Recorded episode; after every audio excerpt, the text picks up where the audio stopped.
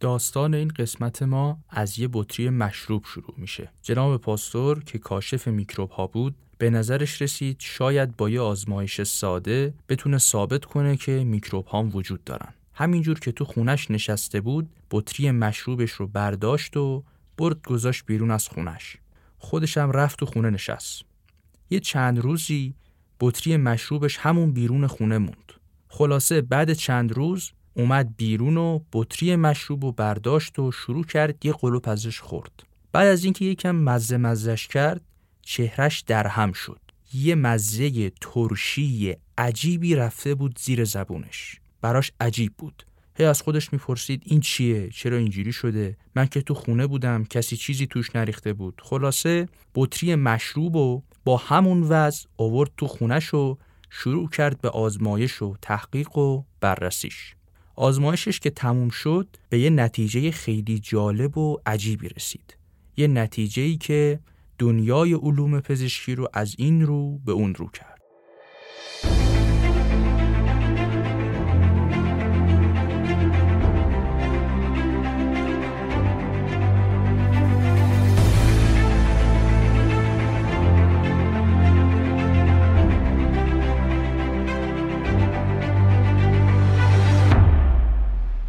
سلام.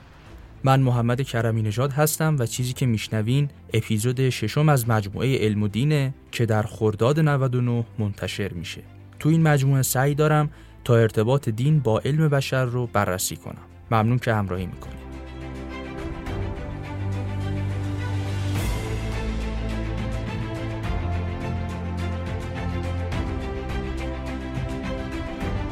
جناب پاستور همونیه که میکروب ها رو تونست کشف کنه.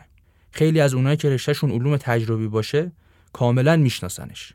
همین جناب پاستور واسه این که بتونه اثبات کنه که میکروب ها هم وجود دارن یه آزمایشی کرد. گفتش بذار همین شیشه مشروبم رو بردارم بذارم توی فضای باز بعد بیام ببینم چی سرش میاد چه میشه همون فضای اول پادکست رو داشته باشین خلاصه شیشه مشروب و گذاشت بیرون توی فضای باز به یه نتیجه جالبی رسید.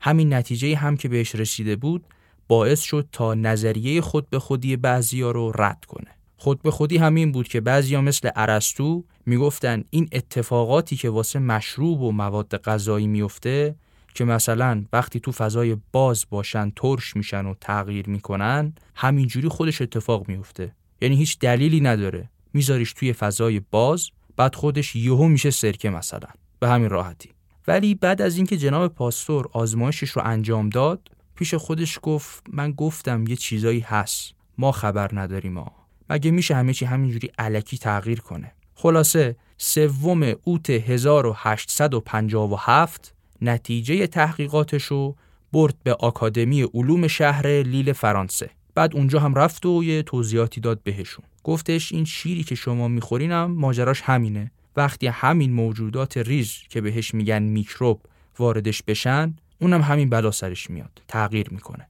ترش میشه. بعد بهش گفتن که خب حالا راهش چیه که این موجودات ریز رو از بین ببریم؟ که دیگه شیری اون مشروب اینجوری نشه؟ جناب پاستور گفت راهش اینه که بیایم بذاریمشون رو حرارت آتیش تا بجوشه. اینجوری وقتی که بجوشه دیگه اتفاقی براشون نمیفته. به قول خودمون میکروباش از بین میره. همین که میگن پاستوریزه کردیم منظورشون همین کاره. یعنی میکروبهاشو گرفتیم. اتفاقا اسم پاستوریزه کردنم از اسم همین جناب پاستور اومده. بعد پاستور بهشون گفت که خیلی از این بیماری هایی که می‌بینین عاملش همین موجودات ریز مزاحمیه که بهش میگیم میکروب. گفتش ما نمی‌تونیم با چشم خودمون ببینیم اینا رو. باید با این ذره بین بزرگا ببینیم. اینقدر که ریزم. حالا چطوری میشه این مهمونای ناخونده وارد مواد غذایی و اینا میشن. با همین گرد و غبار و هوا. بله خیلی ساده. یعنی میذاریشون توی فضای باز و آزاد. بعد میای می‌بینی که کلا تغییر کرده. میکروب گرفته. خیلی هم خدمت بزرگی به بشریت کرد با این کشفش. حتی داشتم یه مجله میخوندم که می‌گفت همین جناب پاسور تو دوره ای که ایران گرفتار وبا بود و اون همه کشته می‌داد اومده بود واسه کمک. اون دوره هم دوره ناصرالدین شاه بوده. بعد خود ناصر دین شاه هم تو کتاب خاطراتش میگه که خیلی دوست داشتم پاستور رو ببینم. خلاصه میگه آوردنش دربار و یکم حرف زدیم با هم و از کشفیاتش و اینا برام گفت. بعد میگه به قول خودمون خیلی حال کردم باهاش. بشریت رو نجات داده بود و این حرفا. ولی خب جسارت جناب پاستور تو اثبات این مسئله خیلی برای خودم جالب بود. چون یه نظریه ای داده بود که به راحتی نظریه خود به خودی ارسطو رو رد می‌کرد. گفتیم براتون که این نظریه خود به خودی هم چی بود دیگه؟ بالاخره ارسطو هم بین دانشمندا خیلی مطرح بود اون موقع. همین نظریه هم باعث شد تا علوم پزشکی یه جهش خیلی خوب و عجیبی کنه. خیلی از نظریاتی که بعدش اومد و کشف شد مدیون همین نظریه بود. جناب پاستور البته فقط همین یک نظریه رو نداره. نظریاتی داره تو پزشکی که واقعا تونسته به بشر کمک کنه. تو سن 73 سالگی هم یه سکته مغزی کرد و سمت چپ بدنش کامل فلج شد. همین سکته هم باعث شد تا مرگش برسه و تو زیرزمین مؤسسه‌ای که به نام خودش بود یعنی پاستور دفن بشه. اما همه اینا رو گفتیم. بریم ببینیم در مورد میکروب ها چیزی تو منابع دینی خودمون پیدا میشه یا نه.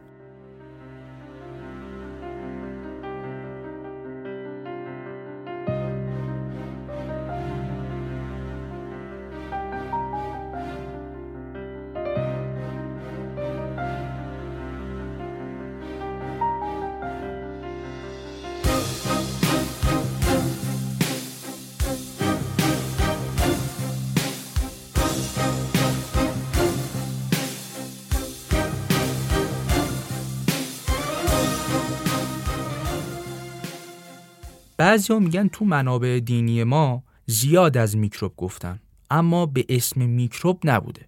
یعنی بهش یه چیز دیگه ای میگن. چون بالاخره این اسم رو پاستور گذاشت رو این موجودات ریز. بعد دین هم برای اینکه وجود این موجودات ریز رو به انسان بفهمونه از کلمه شیطون استفاده کرده.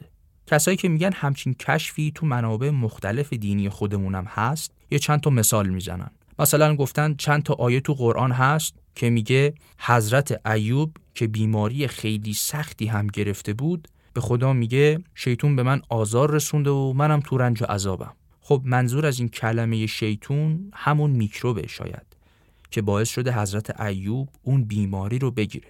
تا وقتی این شیطون یا همون میکروب خودمون نباشه که این بیماری منتقل نمیشه. یا یه آیه دیگه مثال می‌زنن که ما براتون یه آب پاکی رو فرستادیم تا با اون شیطون رو از بین ببریم اینم عین همون. اسم شیطون رو آورده. حتی گفتن یه چند تا روایات تو منابع دینی خودمونم هست که دیگه خیلی مستقیم اشاره کرده به همین میکروب.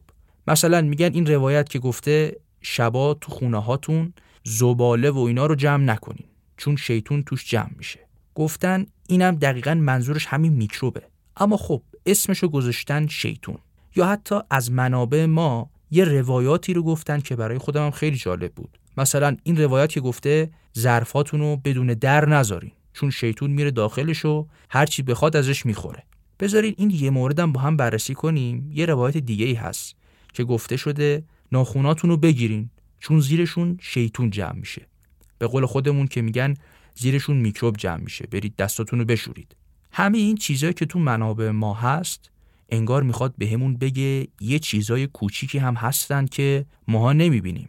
اما می‌تونه واسه سلامتی خیلی خطرناک باشه. من وقتی داشتم اینا رو میخوندم برای خودم خیلی جالب اومد. چون کسایی هم بودن که انگار بیشتر از 1400 سال پیش گفتن یه چیزایی هست که الان ماها بهش میگیم میکروب. خیلی جالبه.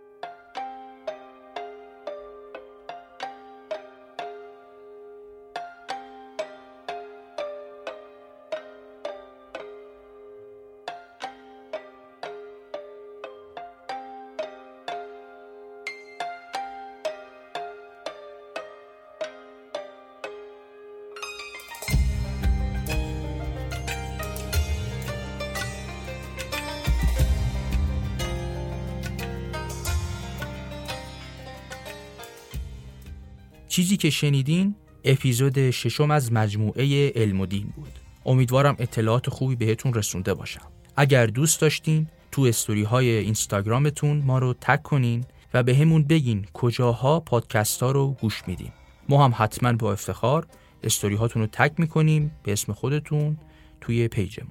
بهترین کمک هم به ما همین معرفی کردن پادکست به دیگرانه. ممنونم از امیر عباس آذرهزین ممنونم از امین شوشتری که زحمت کشیدن و وقت گذاشتن. منتظر استوری هاتون تو این استا هستیم حتما. ممنونم که حمایت می‌کنیم